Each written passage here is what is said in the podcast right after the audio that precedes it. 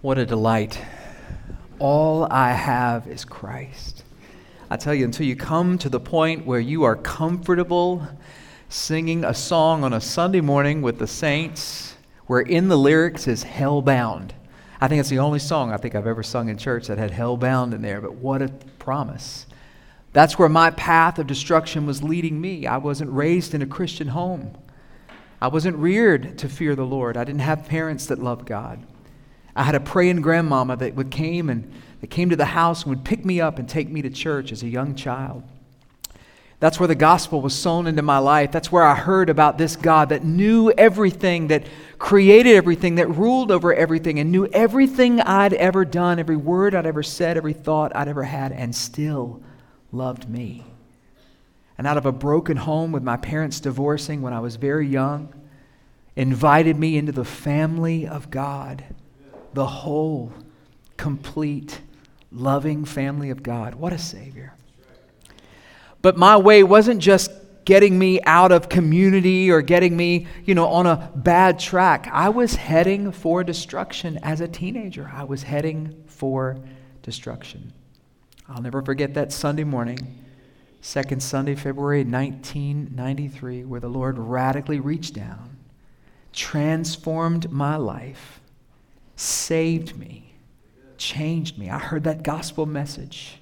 And I couldn't wait to get down and pray. That was a church that invited you to come forward to pray. Nothing serious about that and not serious about another way. It's just the way I got in. And so I, I went forward and, and prayed and asked God to take my tattered and broken life and make something beautiful out of it for His glory. I wanted to serve Him and follow Him, and, but I was a sinner in need of a Savior. He saved me. Anybody else saved this morning? Thankful for salvation? Say amen. Praise God, He's still in the saving business. Hallelujah. Take your Bibles and turn to Nehemiah chapter 3 this morning, and you'll see why the reading was so short. Some of you have read ahead, but if we, I was going to have Jeremy in that fantastic voice, which, by the way, will be how I sound in heaven, but if Jeremy was going to read in that timber this morning and work through all of Nehemiah 3, it's a whole lot of what he just read. And this guy came and came and built, and this one did that, and this one did that. And it seems a bit like a, okay, okay. You hit that in your daily reading, and you kind of say, mm, um, probably not a life changing nugget here for me, but it's on the reading plan. Let me go ahead and check the box by faith and see what's coming next. None of you have ever done that in a daily reading plan, have you? You come to a genealogy or you come to some robust description about how they hemmed the garment of the priest on the lower half in the temple that stood on the left side. Or you read about the horn of the fourth beast around the th- yeah don't talk to your friends that don't know jesus about that. They'll think you're crazy. And they're right. Um, not necessarily life-changing text there but there's something there can I just say something to you? It may seem like you come to text sometimes that's unimportant, but I want to remind you of the principle here, and I'll hit the verse in just a minute that all Scripture is breathed out by God. In fact, in Matthew chapter number one, well, let me back up. What's your favorite Christmas story? Where do you go when you think about the Christmas story, the Nativity? Everybody goes to Luke chapter 2. We don't start in chapter 1. I don't know why. It's just because that's where the kids' Christmas play starts, right? Nobody ever says, you know, when I'm thinking about the story of Christmas and Jesus, I want to go to Matthew 1 and read the genealogy. Right? Few people do that. But let me tell you about a man named Lon Solomon who was raised a mainline, in a mainline Jewish home.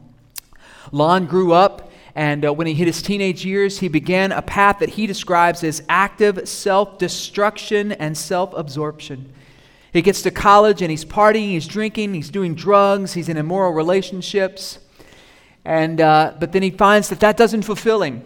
He knows that God has, he knows that he needs meaning rather and purpose in his life, but he didn't know how. He went back to trying religions. And I don't just mean, when I say religions, I don't mean Baptist versus Presbyterian. I mean like Eastern religions and all kinds of philosophical uh, roadmaps to try to discover and discern truth in who he was. He even tried to go back to mainline Judaism to no avail. He winds up in Chapel Hill, North Carolina. Any Heels fans? He was on the campus of UNC.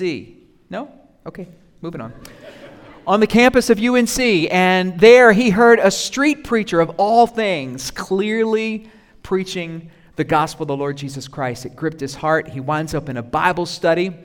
They're studying this passage and that passage, and they get to Matthew 1, and the text comes up Matthew 1 1, the book of the genealogy of Jesus Christ, the son of David, and the son of Abraham. You know what Lon Solomon's testimony is? Matthew chapter 1 1 changed my life. Why? Because he was raised in that mainline Jewish home. He knew all the stories of everybody in the genealogy of Jesus. And here's how he tells it They all took me to Jesus. Let me remind you of the principle here from the Bible. Second Timothy tells us clearly all scripture is breathed out by God and profitable for teaching, for reproof, for correction, and for training in righteousness. Why? That the man of God may be complete, equipped for every good work. It says all scripture is breathed out by God. It doesn't say all scripture will give you all the feels. It doesn't say all scripture will light your fire or set you ablaze. Um, but it does say that it's all inspired by God and all of it is profitable. To that end, this morning, even though this is expository preaching, please don't fret yourself if you've looked ahead. We're not going to pick apart every name and the origin of every name. Uh, to quote a modern day phrase, ain't nobody got time for that, right? And I'm not sure that would be super helpful for us this morning. There are some lessons we can clearly see in Nehemiah chapter 3 and 4. I've entitled the message this morning, The Community That Works While the Nations Rage. The community that works while the nations rage. Nehemiah's prayed and planned and researched and presented the need to those around him, and now people are showing up to get the work done. I think back to Pastor D in the earliest days of Grace Covenant Church, even before it was officially called Grace Covenant Church, when it was just, I don't want to say an idea to seem like it was something that popped into his head, but something that the Spirit was doing in his heart and life. And he's thinking, what if? Lord, are you calling me to this? Then he gets the assurance the Lord's calling me to this. And then he, he gets some help around him. God sends him some precious people to help him. So he's not, it's not just him and Linda standing on a street corner hoping somebody will show up, but God puts some people with them. And, and I can only imagine, Darren and I haven't talked about this thing specifically, but I can only imagine, you know, it's not quite like Field of Dreams. You know, if you build it, they will come. You wonder, will they, they might come one Sunday, but will they come back the second one? I've often wondered that. Thank you, some of you that have come back a second and third. It's been a blessing.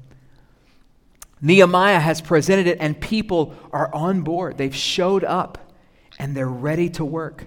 Jerusalem's walls, by the way, if you're just joining us, have been broken down. The city's in ruins, and the city's very strategically important for the people of God. It means a lot. The gates are broken, the fence and the wall is down. I mean, what good is a wall if it's broken?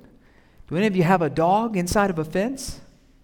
When a big tree fell in our yard, I mean, I don't, Ashley, uh, help me out. Mark, this big? I don't know how big the base was. It was massive, massive.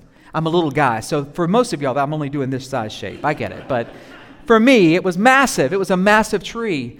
I think it was probably at least, how tall? 50 feet? 10,000 feet tall. It, evangelistically speaking, very tall. It was taller than Zach. Let's go there, okay? I know most people are to me. Moving on. So this tree fell and it took out two other trees. It took out part of my shed and it damaged my fence. And guess what happened? Bruno bolted. We feed him, we care for him, we give him meds when he needs it. We fixed wounds for him. Well, Lauren's fixed quite a few wounds for him, but we've tended this dog, and the first time the fence is open, he bolts. What good is a fence if it's broken? My neighbor says he can come stay in ours. Ours is fixed, so we go over to the neighbor's. The neighbor's got a gap underneath one of his that's this big. Bruno went, hey, catch you later. Shot under that. Yeah, dogs, give me a break. The walls are broken for the city that's supposed to be a fortress, a protection for God's people. And groups have gone back and tried to rebuild, but they've not been successful. And so God sends Nehemiah. What are the kind of people that God uses when things like this are going wrong? Well, here's what we've already learned about Nehemiah he was concerned for the glory of God and for God's people. He had a prayerful heart that engages in persistent prayer for others, with others, and claim the promises of God. Nehemiah also was dedicated and involved and ready and willing to be used. He didn't just espout the idea, he actually showed up to do the work. In every generation, this is the kind of woman and man that God uses to do his bidding. I want to give you a header for chapter 3. You probably got a subtitle in your Bible. It's better than mine. I get that, but I can't just copy that and say I did something, right? So here's what I would title chapter 3 Real People Doing Real Work. Real people doing real work. Let's learn what we can from the people and the pattern that show up in chapter 3. I'll move through chapter 3 quickly. There are a couple of verses we'll highlight. Again, you'll see it. I want you to go back and read chapter 3 and 4 after the sermon when you have time and take the notes you get from this morning, add your own notes if you like, and just work through the text and see if this is helpful for you. I want to tell you something that we find out very quickly when we get into it. God uses anybody from any station in life to do his work. Is anybody in here encouraged by that? You don't have to be a master level theologian. You don't have to be an academic theologian to be used by God. You don't have to be a master level uh, landscaper to crank the mower that we own here and mow the church grass, right? You just don't have to. You don't have to be uh, an expert in all things to be used by God in some areas. Who are some of the people that God uses? Well, when you work through chapter 3, some people he describes as just the men of Jericho in verse 1. In verse 8, he describes goldsmiths and perfumers. Perfumers. Now, I would have liked to seen perfumers building a wall, just going to be honest. I hate there's not a YouTube of that, but uh, perfumers. Men and women, young and old. In verse 12, it says Shallum and his daughters are used to help rebuild the wall. Rulers of large districts, Levites are used in verse 17. Rulers of small districts. In fact, I'm not sure what this is, but rulers of half half districts. Maybe that's like assistant to the regional manager. Not clear on that. The priests and the men from outside the city, temple servants, gatekeepers, merchants, from all walks of life, from all socioeconomic statuses, God uses these people to do His work. Different skill sets, different abilities, different strengths. I'm just betting those daughters that were used might have been stronger than the perfumers. It's just a hunch I have, right? Because if they're called out and singled out here, I'm thinking they had some muscle to get it done. Yeah? So all of these people are used by God. Isn't that a beautiful picture of the church? I mean, we're in Nehemiah, Old Testament book here, way back, ancient text. We're removed from the time of this text. We're removed from the geography of this text. We're even removed from the customs of this text. But doesn't it just come alive today? God uses people from all walks of life to do His work so that He gets all the glory. Here's another lesson you learn everybody was responsible to work, but some did more than others. Some did more than others. The priests are mentioned more than once here. And they weren't just doing priestly things, like they didn't just put on their priestly garments and you know, sing priestly songs and say priestly things. No, they were building walls and gates, and they show up in multiple places as you work through chapter 3. In fact, uh, Baruch is named uh, has, having repaired at least two sections. What's that lesson for today? Well, some people will always do more than others, right? Some people in the church will always do more than other people do, but, but if everybody does their share, it keeps those doing more from getting burned out. You ever met somebody that was tired of church? Please don't nod like, yeah, and don't hit your wife say he's talking to you, honey. No, don't do that. I mean, people who were just being run ragged by the church. They said yes, and, and the church was like, oh, great. They said yes. Pastor D was joking the other day as we were thinking about something. He said, be, you know, in some churches, you have to be careful saying yes, you'll fill in one Sunday because 20 years later, they'll find your replacement. Right? We, we try not to do that here, but we're grateful to those who serve long term.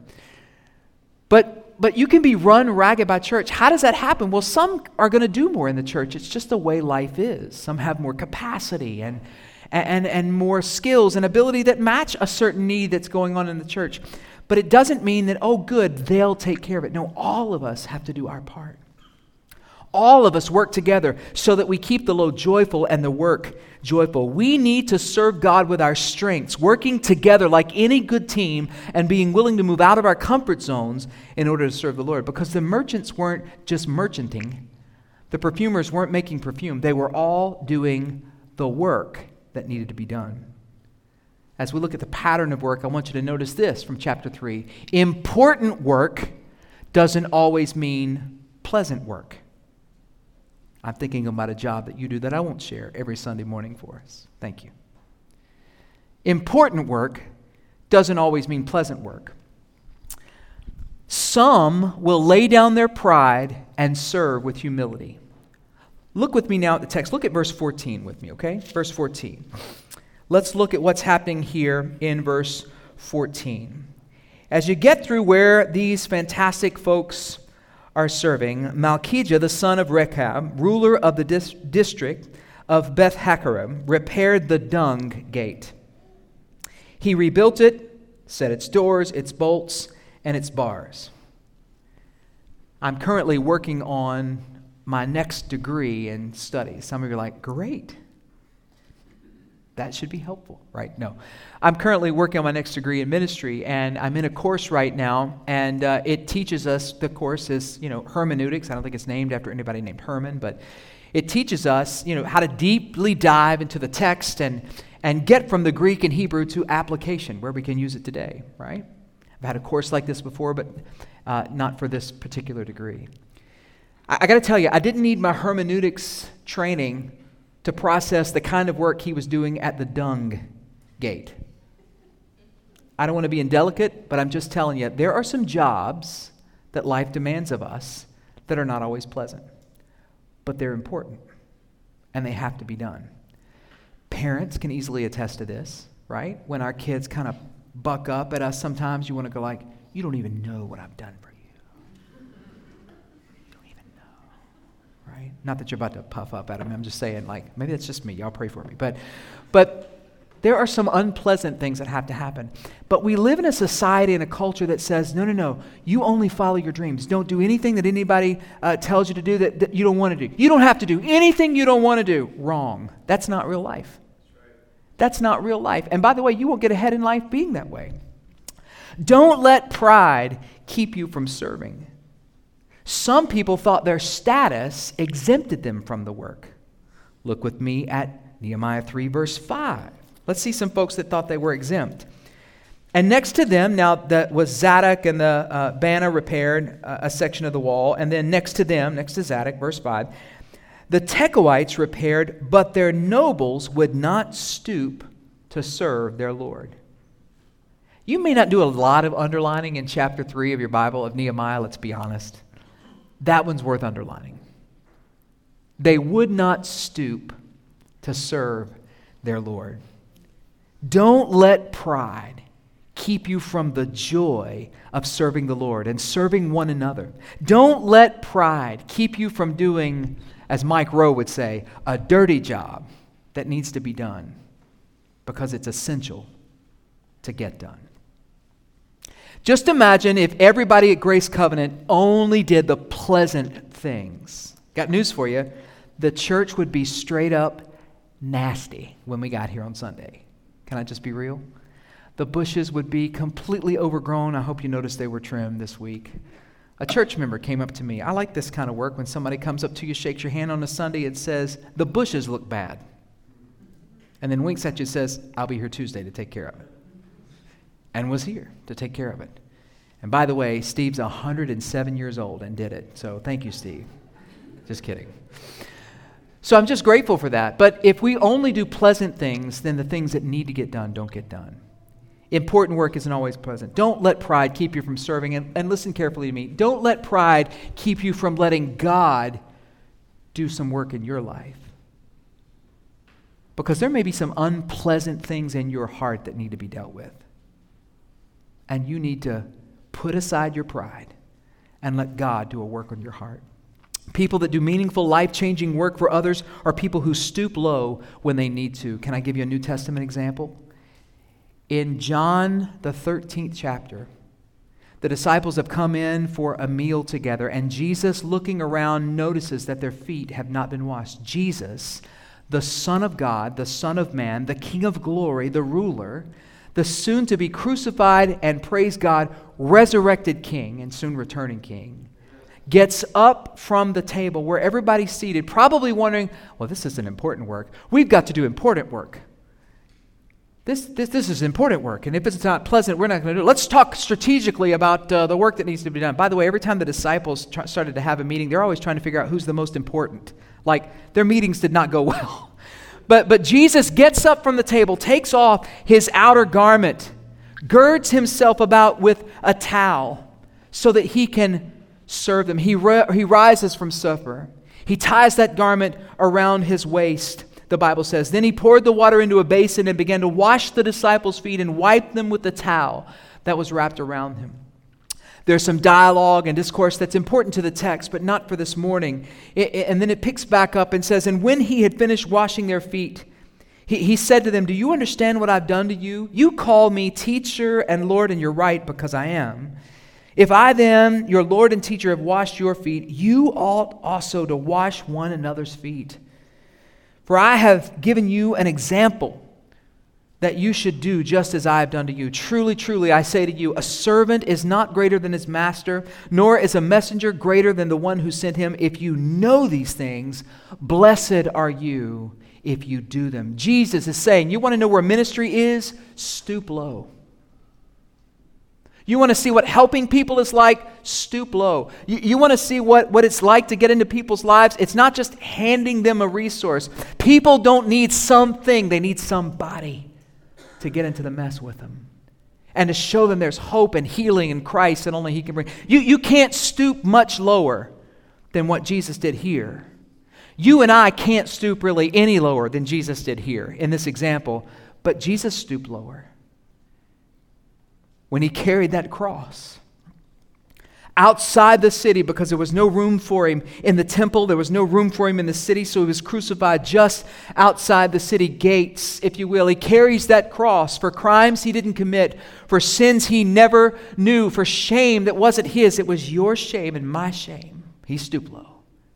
Bear the humiliation and the suffering, despising the shame, but endured the cross was crucified, hung, naked, bleeding, and dying on a cross for all to see between two thieves that deserve their condemnation. And said, Father, forgive them. They don't know what they're doing. He died on the cross, was buried in the borrowed tomb of Joseph of Arimathea.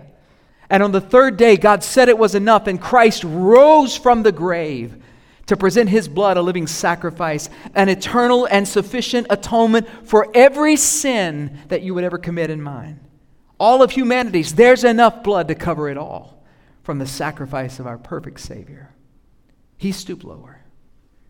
And he's inviting us to come and follow him, to take up our cross, to stoop low, to die to self, and to follow him. You see how relevant Nehemiah, how easy it is to get from Nehemiah to a Savior and to our own makeup as a church today. What a passage.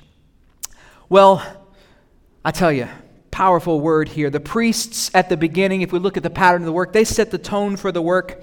That passage that, Jer- that uh, Jeremy read for us, Eliashib, they started with prayer, they continued in prayer. We'll see that. There was a clear pattern for the work. The account proceeds for all you engineers and architects in the room. They started at the sheep gate worked counterclockwise and wound back up. Go to your Bible, look at maps, right? You know how we say sometimes it's between Revelation and maps? Go check out a map, see if there's a map of the temple, and, and you can see Jerusalem, the city, how it was repaired. Um, I've got some resources I can point you to. The teams all start on the gates and then work their way out. Think about the wisdom of that. Why would you start at a gate? Because it's the easiest place to get in and out of, right? It's the most vulnerable place.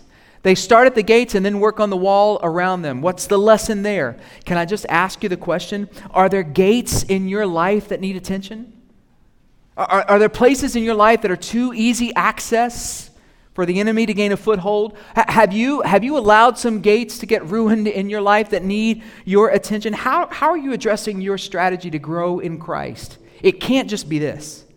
I mean, if you're going to grow close, grow close to the Lord, I love that you're here. I want you here all the time. But, but, but we can't really do enough on Sunday morning to kind of do all the things. That's just not how life works. You need to get in the Word daily so the Word can get into you. You need to spend time with the Lord in prayer and, and in worship outside of the songs that we sing on Sunday morning. It's a daily walk, a moment by moment surrender of walking in the Spirit of God. What a, what a blessing it is to walk with Jesus. But, but when there are weak areas in your life, those need attention. And they're not going to automatically fix themselves. If, if you're struggling in an area, you need to starve that area of the thing that's pulling you away from Christ. That's how you repair the gate. Struggling with music? That music pulling you away from Jesus, not to Him? Starve it. Shut that down and rebuild the gate with music that does. Struggling with entertainment? Starve it. Struggling with scrolling? Well, this is borderline heresy in 2022, I know, but starve it. Recognize the lion's share of young people exiting social media for their mental health. The jury's not out on what that does to our young people anymore. Adults, where are the gates that are weak in your life? Start there, then work on your strengths. Go for those weak places. God uses real people, ordinary people from all walks of life to do real work, often the nitty gritty, non glamorous work to get the work done. Nehemiah demonstrated leadership. God called him, raised him, filled him up, and called him to lead. He set the tone for the vision of the work, and the people followed him. And everything's going amazing. And then guess who shows up? More workers? No. Sanballat, Tobiah, and their posse. Right? Do you remember them from last week? If this is your first week with us, you're like, send who, what, and what now? These are folks that were complaining when they found out Nehemiah was even interested in helping. If we look at chapter 4 very quickly, chapter 4 this morning, I'm entitling this one Rage from the Outside. They were bothered before, now they've escalated it to rage. Rage from the outside. I'm going to teach a few things from this chapter, but I, I, want you to go home and spend time in the Word. And listen, even the things that I tee up for you this morning, your mind's going to jump to some cultural realities that we're facing now as the New Testament church, where there's rage from the outside pointed at us. I'm not going to get there this morning so much, but you'll get there ahead of me, I know.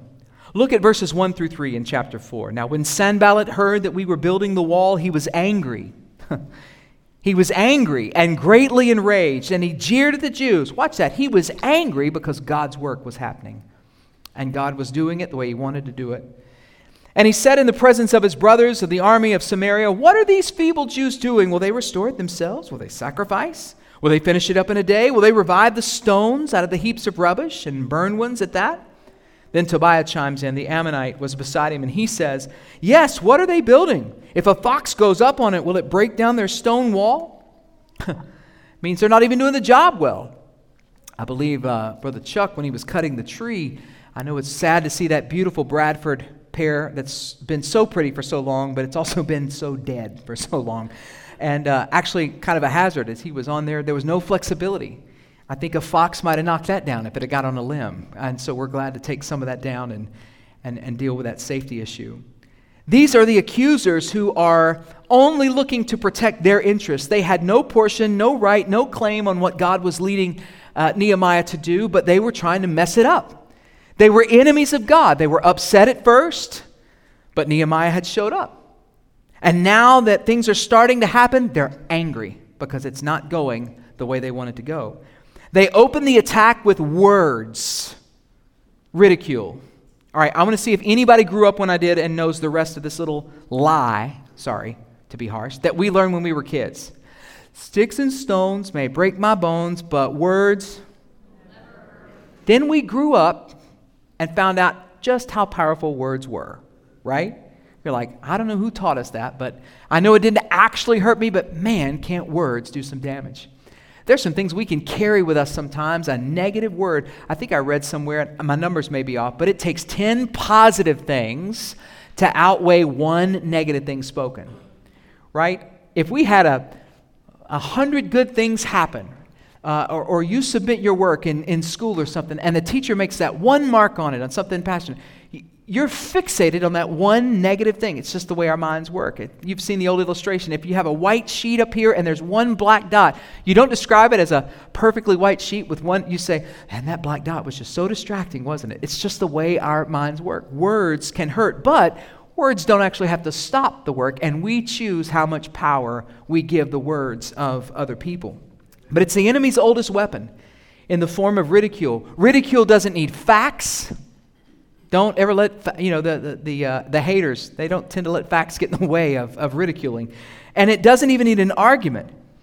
But the people's morale was so strong it wasn't affected. They were determined to do the work God's way. Look quickly with me at a few more verses as we learn some lessons from chapter 4. Verses 4 through 6. How does Nehemiah respond to this attack? Well, he prays. Does that sound familiar? How do you respond to an attack? What's your knee jerk? Nehemiah's prayer. In verses 4 through 6, Hear, our God, for we are despised. Turn back their taunt on their own heads and give them up to be plundered in a land where they are captives. Don't cover their guilt and let, their sin, let not their sin be blotted out from your sight, for they have provoked you to anger in the presence of the builders. And you got to love verse 6 as he starts back the narrative. So we built the wall. and all the wall was joined together to half its height, for the people had a mind to work. I think it's a great example of of Romans chapter number 12, where the Bible says, as much as it's possible, be at peace with others. And just remember that God is the God of vengeance. Let God deal with vengeance. You, you be at peace with others, and when you can't be at peace with others, like we did the other week, take it to the Lord in prayer. Take it to the Lord in prayer. He goes back to verse 6 I notice when I say stoop low, I don't mean return insult for insult. No, they just stooped low and kept doing the work. In verse 6, he says, So we built the wall. One author notes the simplicity of this statement just proves that Sanballat and his friends were suddenly small and inconsequential. Well, at this stage, they are. But the threat begins to escalate. So they've gone from complaining to um, hurling some ridicule and not really interested in discussion, but just hurling their position. And now they're moving and escalating even more. They go and recruit the nations represented by the outsiders around Jerusalem. That's just like the enemy, by the way. Side note for today. If he can't get you in one area, he'll turn the floodgates on, and you'll every time you turn around, it seems like something else is happening and going wrong. And you're like, what, what is going on? That's the enemy just trying to disrupt you trying to get you to quit stooping low and trying to get you off track and distracted from what God has for you.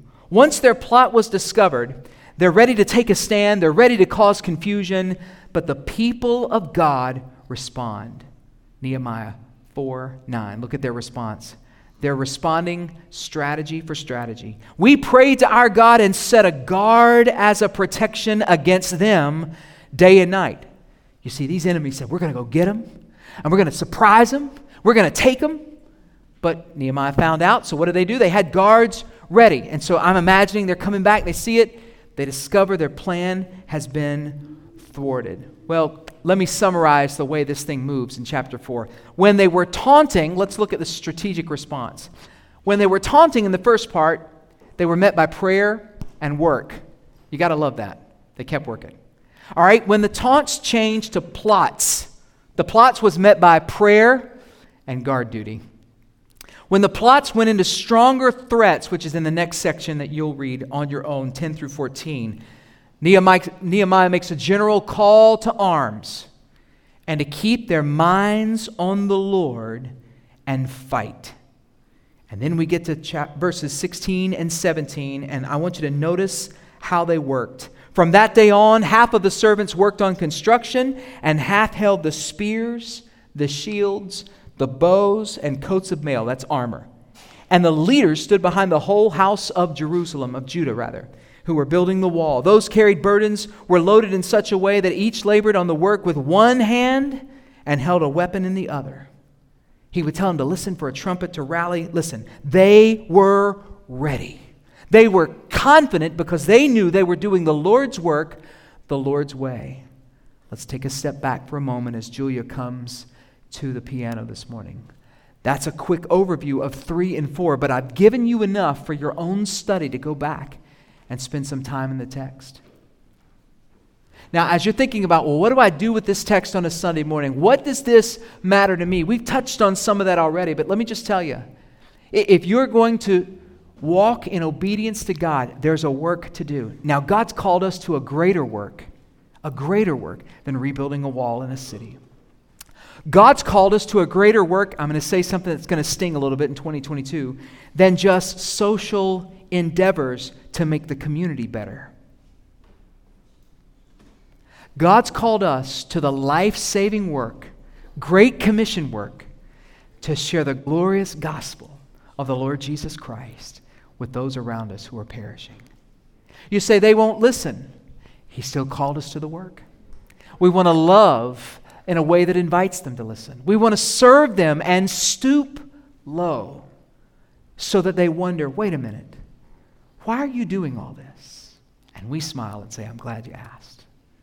Let me tell you about a God that stooped way lower than this to save humanity from destruction. Wow. But because there's a work to do, there's also an enemy that wants to disrupt the work. Grace Covenant, if we're going to continue to grow in our impact of the neighbors and the nations for the glory of God, we're going to have to be faithful, disciplined, and loving in our Christian witness.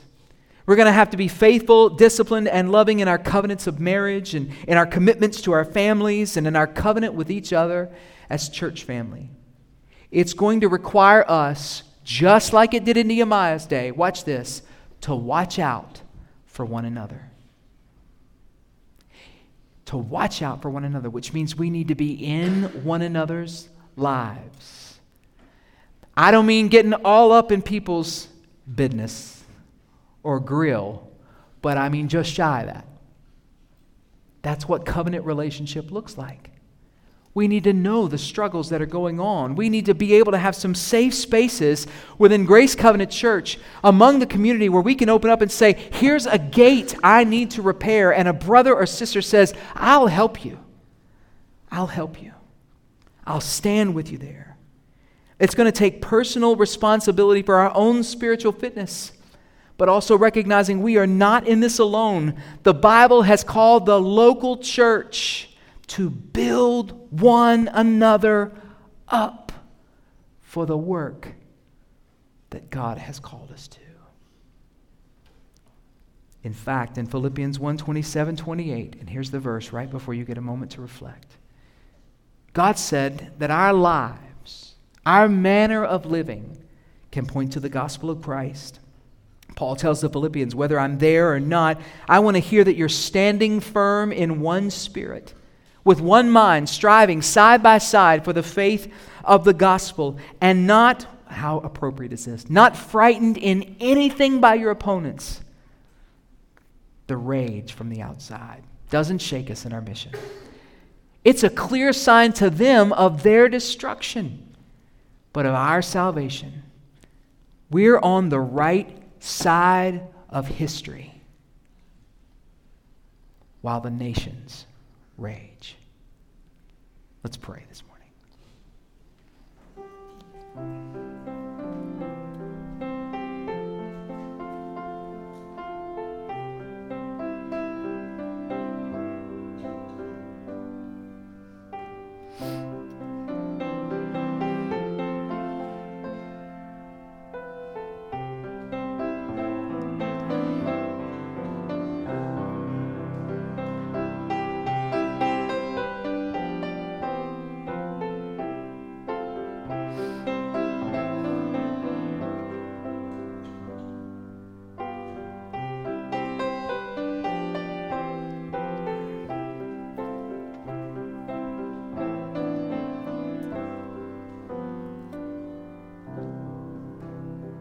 Father, we pray that we would be committed to your work, your way. What does that even mean?